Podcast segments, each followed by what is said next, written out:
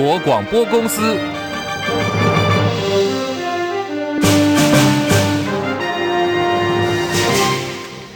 大家好，欢迎收听中广新闻，我是黄丽凤。二零二四总统大选蓝白抢攻，昔日的双北兄弟翻脸了。国民党总统参选新北市长侯友谊以及前台北市长民众党总统参选柯文哲，今年为了捷运环状线多次同台，也曾经多次强调双北共好，如今却为了谁盖捷运隔空互杠。侯友谊声称柯文哲在台北市长任内有八年时间，连一条捷运都没有盖。柯文哲竞选总干事前台北市。副市长黄珊珊为此反批侯友谊过侯拆桥，强调这几年台北市捷运局都在忙着盖新北市的环状线，还有万大线，甚至还到台中去帮忙盖台中捷运。柯文哲今天也大酸侯友谊有图有真相，或许是一时口急忘掉了，以为新北市的捷运就是新北盖的，可是呢，离事实太远，反倒被网友打脸。捷运一开始发展是以台北市区为主嘛，所以大概市区我们现在市区剩下就是个环状线。哦，特别是东环段，那个都台北市去盖的，所以包括万大线，你知道，万大线一期、二期，哈，都有在盖了。我感觉的，我我我倒觉得他也许，对了，我常我常说，现在这个时代真可怕，你知道，有图有真相，你讲一句话，你知道，人家就把你好几年前的那个影像拿出来，然后叫什么叫打脸，然后我现在觉得好可怕，这个。我有一市长在好几年前说什么，非常感谢台北市政府捷运局在我帮他们盖捷运，做事就做事了，我们就我们都是替国替台湾做嘛。也也许他他讲错了，不然这都是一时口急，忘掉了。他以为在 新北市盖的捷运就是新北市盖的，错了，新北市盖的捷运都台北市捷运局去盖的。好，我们刚刚所听到的是柯文哲的说法，来听听看侯友谊怎么回应。他今天回应的内容没有提到柯文哲，只说谢谢台北市的公务单位。我要在这里谢谢台北市政府的公务单位，这么多年来都在新北市盖捷运。新北市的捷运大部分都是台北市的公务局来帮我们盖的。那台北市有没有捷运完成？事实就是事实。跟侯友谊的话题有关的，还有就是礼拜六呢，七月一号，他跟前高雄市长韩国瑜世纪同框了。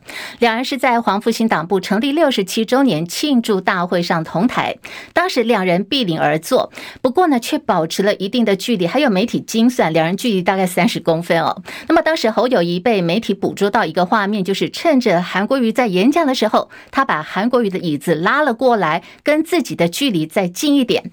网友就在讥讽说，这是。侯友谊有呢，是有没有的有，跟移动的移。在侯友谊方面，他回动回应是说，这大家太科幻了，大家太有想象力了。不过今天相关话题持续在政坛延烧，前立委邱毅就说，侯友谊要移动的应该是自己的椅子，何必去动韩国瑜的椅子呢？侯友谊今天的整合失败，选情告急，不就是因为他个人缺乏主动，一切都想着因人成事的被动心理所导致的嘛？只有主动去争取，才是赢家。哪有被动收割就得以成事的呢？另外，网红馆长陈志汉跟前立委黄国昌发起了七月十六号上凯道的活动，号召民众为司法改革还有居住正义发声。民众党总统参选柯文哲今天亲自接下了邀请函，也下令党公职人员来参加七一六的游行。侯进办也说，侯友谊之前在台大演讲已经表达过全力支持这一次的活动，呼吁大家七月十六号一起走出来。侯友谊自己也会亲自上凯道参加。不过，媒体关注。到的是柯文哲日前才跟曾经被黄国昌认证是黑道的新竹议长合体，是否希望柯文哲跟有疑虑的人来划清界限呢？黄国昌今天表示，如果有政治人物敢帮黑道乔事情，让他退出政治圈。不过呢，他说他没有立场去要求柯文哲要做什么，不要做什么。另外是艺人炎亚纶日前遭到指控说他偷拍了私密影片。稍早，他已经到案说明案情了。外传他是跟两名律师搭了侦防车到妇幼队接受侦讯。检方在今天还同步指挥检警搜索了炎亚纶的住家。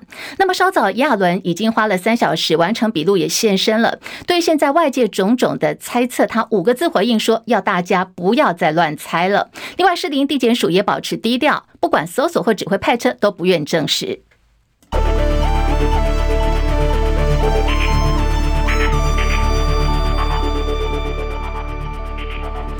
新台币兑换美元目前呢是暂时收在了升值零点五分，三十一点一三兑换一美元。台北股市大涨一百六十点，一万七千零七十六点，涨幅有百分之零点九五，成交量两千九百二十二亿元。柜台指数上涨一点九九点，两百二十五点九三点，涨幅百分之零点八九。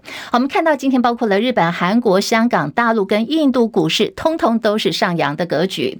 日本股市大涨五百四十七点，三万三千七百三十六点，涨幅已经达到百分之一点六五。韩国股市上涨三十六点，两千六百点整数关卡喽，涨幅百分之一点四二。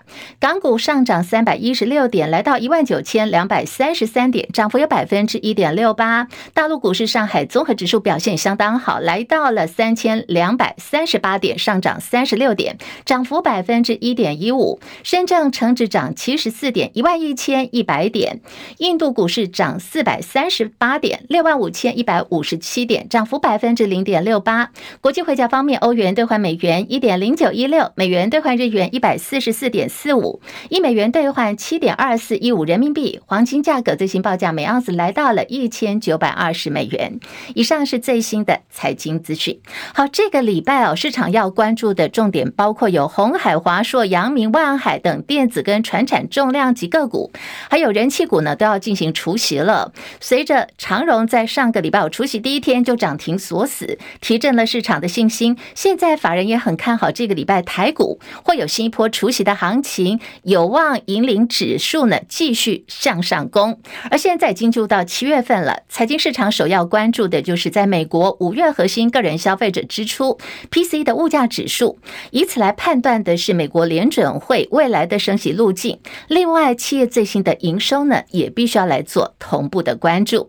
还有在国内的这个 AI 市场方面，大家关注的，您记得吗？先前这个辉达执行长黄仁勋，也就我们大家所说的万。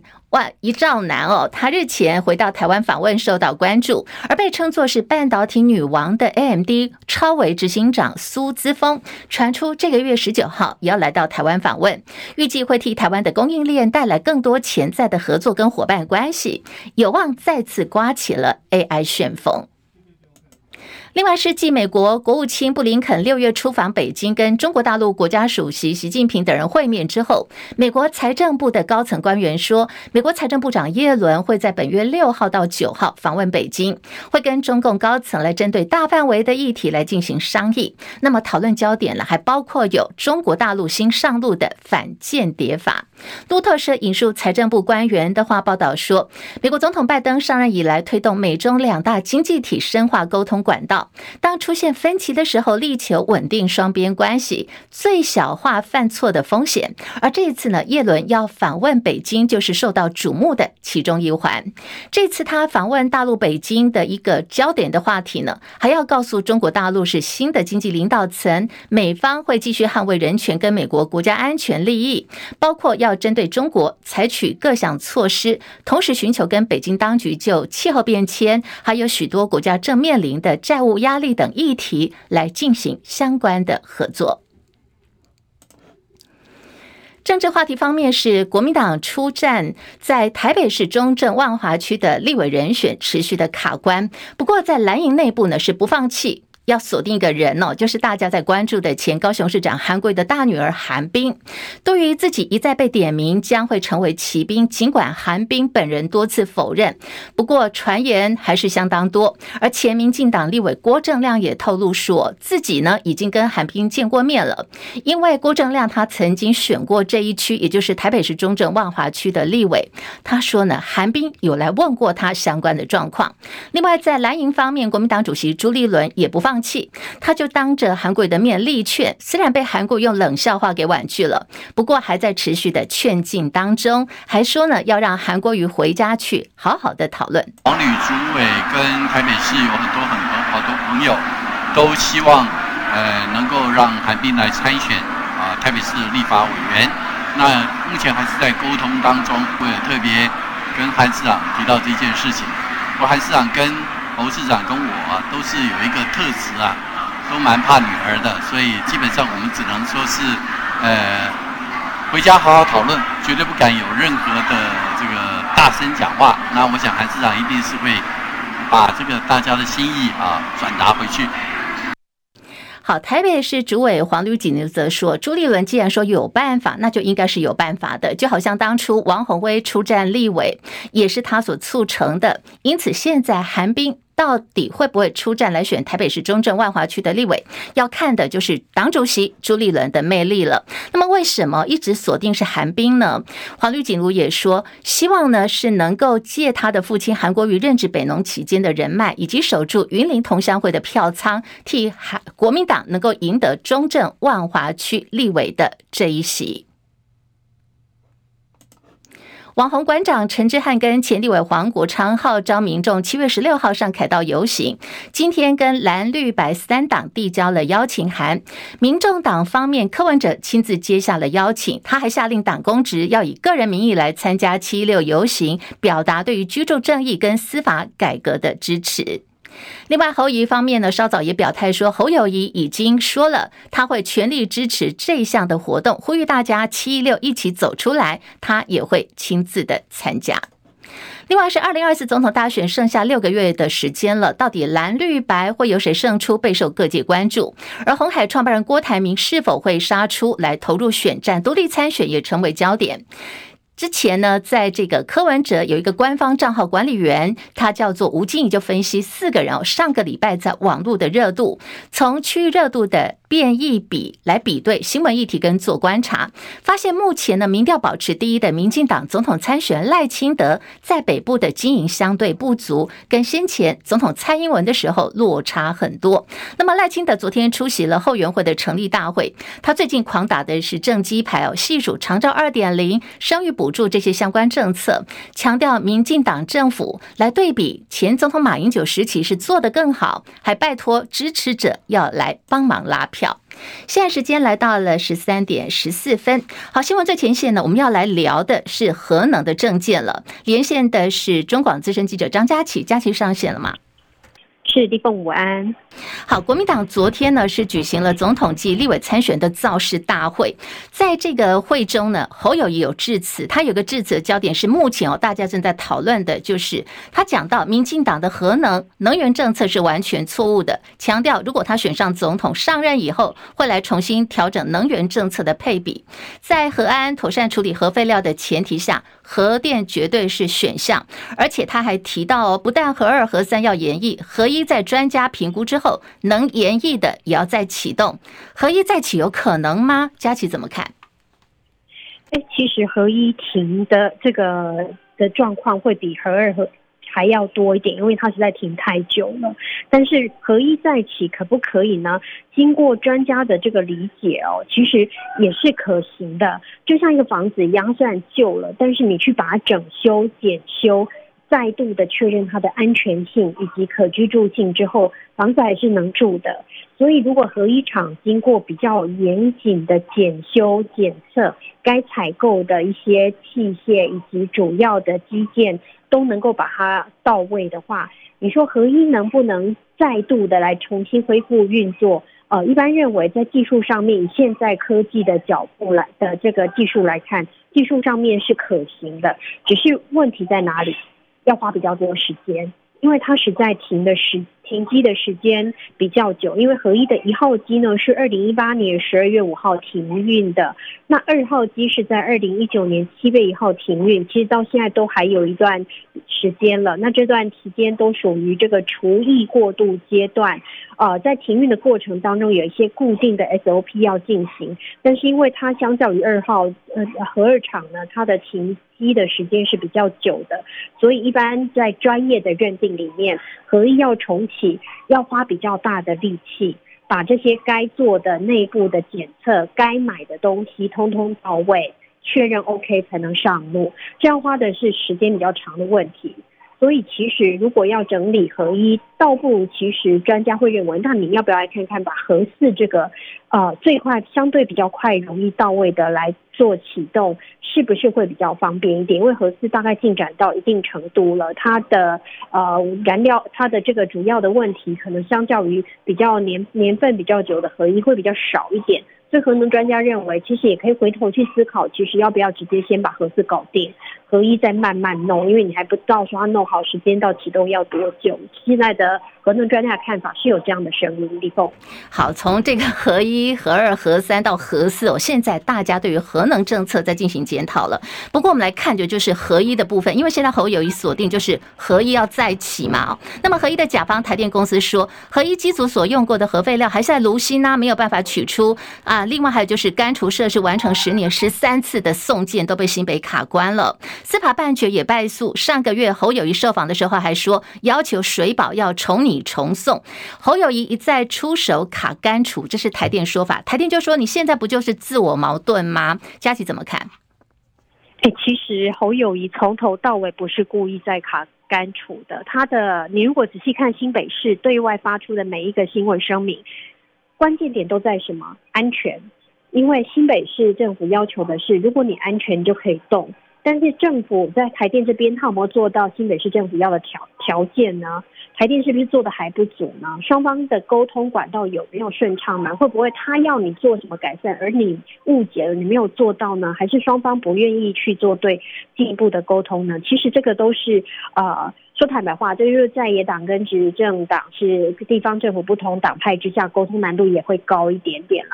但是这个问题如果没有解决的话，那那么干除就不会往前进一步。那你说侯友宜是不是违背他之前曾经说过的话呢？如果说台电可以把侯友宜要的安全做得到位，那侯友侯友宜为什么要挡？新北市又为什么要挡呢？如果能够做到安全，又能够让电力稳定，让企业能够留在新北市发展，新北市经济是会越来越好的。那他又何必要挡呢？立峰。好，非常谢谢佳琪的观察跟分析哦。那么现在蔡英文政府力推的二零二五非核家园政策达标的几率不断的下降当中，如何来调整这个能源的配比？还有先前针对这个核一、核二、核三、核四能源政策的一个检讨，也成为今年哦总统大选选民所关注的焦点了。好，来看的就是侯友谊最近，你有发现侯友谊有点不太一样了吗？啊，在这个呃政策牛肉陆续的端出来以后，还有就是前国安会秘书长人称金小刀的金普聪进驻了近半之后，你有没有发现侯友谊现在讲话速度也变快了？然后有一些议题的回应似乎也在变得比较精准跟快速。好，他现在陆陆续续有一些不一样，在做调整，也在选择拉近跟深蓝的距离，包括是最近呢也跟韩国瑜同框。好，外界在关注，这是侯友谊再出发的一个新的起点嘛？张伯仲的分析报道：先是在周六黄复兴聚会中完成与前高雄市长韩国瑜世纪同框的艰巨任务，虽然不少媒体还是把焦点放在韩国瑜那张距离侯忽远又忽近的椅子，紧接着又在周日的国民党总统立委联合动员誓师大会上表态，当选后将延续从连战马英九以来国民党原有的两岸政策与方向，并强调核三绝不能除役，核一核二也必须延役。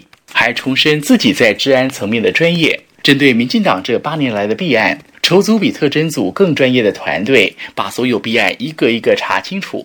这两场集中在军系和大台北传统蓝营的场子，你当然可以看成是金小刀执掌颠覆后的初登板。他至少让侯友谊当着韩国瑜的面，亲口说出他不断反思自己在过去的战役中可能做得不够多、不够好，这些都要不断省思。才不会像上次战役让韩国瑜身心俱疲。至于隔天，侯友谊则在马英九、朱立伦、郝龙斌、蒋万安和七位立委参选人及党籍市议员的簇拥下，把蓝营群众最在意的两岸路线与能源及核电立场全都给了清楚的交代。如果再加上稍早前对幼儿园老师疾言厉色道歉，并随即针对赖阵营展开猛烈反击，不得不说，金溥聪为侯阵营带来的改变是可以看得出来的。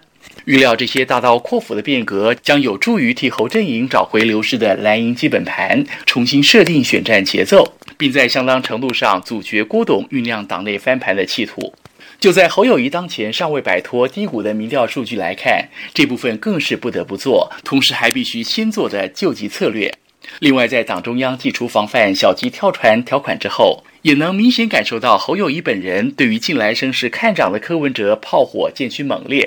究竟是为了要在党内先做区隔，防范柯银不想来谈，只想吸票，还是有感于蓝白河希望日益渺茫？与其看着绿营专挑柯批捉对厮杀，刻意让侯边缘化，还不如另辟战场，凸显侯友谊才是如假包换的正蓝军。侯友谊唯有提升民调中只有六成蓝军自家人支持的窘境，才有机会摆脱老三垫底的命运。也直到他能证明自己在非绿阵营内能胜过郭柯任一方，接下来想谈搭配或弃保才可能占据有利位置。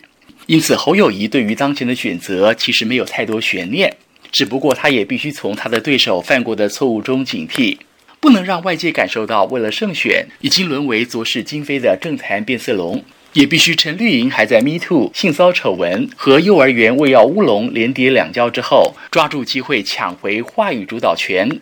摆在侯友谊面前的难关还很多，郭董独立参选或郭柯未来结盟的阴影犹在，防止蓝营地方势力被收编也是重中之重。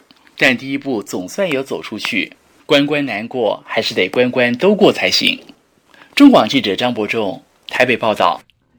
英国前首相特拉斯今年五月份访问台湾，根据媒体报道，包括了他的演讲费啊，还有交通食宿费用，一共花了三百五十万元，通通都是由外交部跟远景基金会所买单的。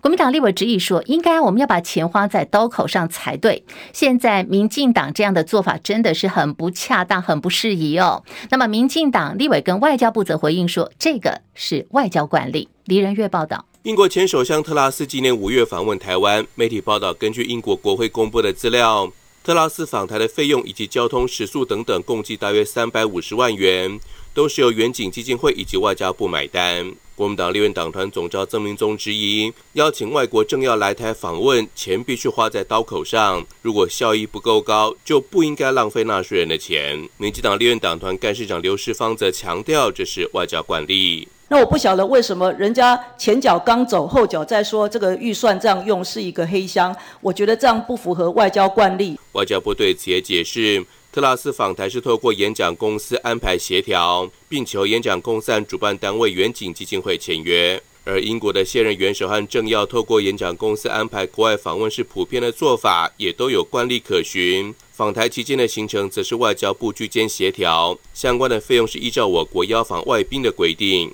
历任政府都是按照这样的原则办理。中广记者李仁月在台北报道。美国白宫今天说，美国总统拜登已经排定了这个月要出访欧洲，到英国去访问。